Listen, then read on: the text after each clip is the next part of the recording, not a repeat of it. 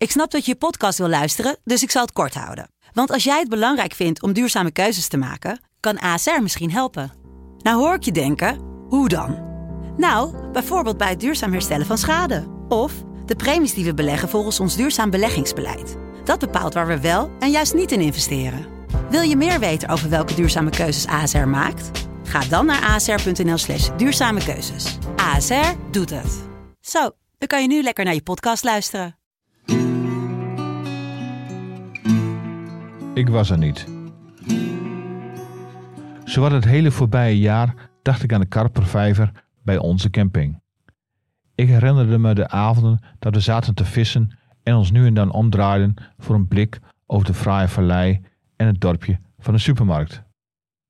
Het was moeilijk voor te stellen dat we er opnieuw zouden zijn.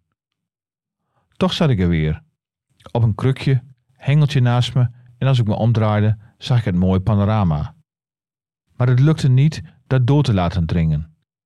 Ik draaide me zelfs nauwelijks om. Als het zes keer in drie weken is geweest, is het veel. Ik bekeek het strandje met de zitbanken, het barretje waar pizza's werden gebakken, het zwembad en het drijvende huisje in de vijver. De dagen leken op die van het jaar ervoor, met croissantjes halen, ontbijten, boodschappen doen of marktje bezoeken, lezen, wijntjes drinken, koken en naar bed. Op de camping was het precies zoals in mijn herinnering waar ik een jaar naar had verlangd. Ik was er ook en toch was ik er niet.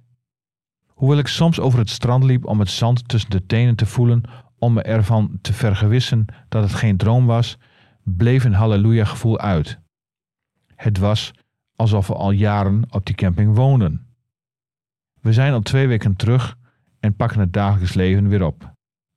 De herinneringen aan de camping zijn er nog niet, maar ik weet dat straks in november, als de regens beginnen te komen, ik weer aan de Karpenvijver denk en het fraaie uitzicht.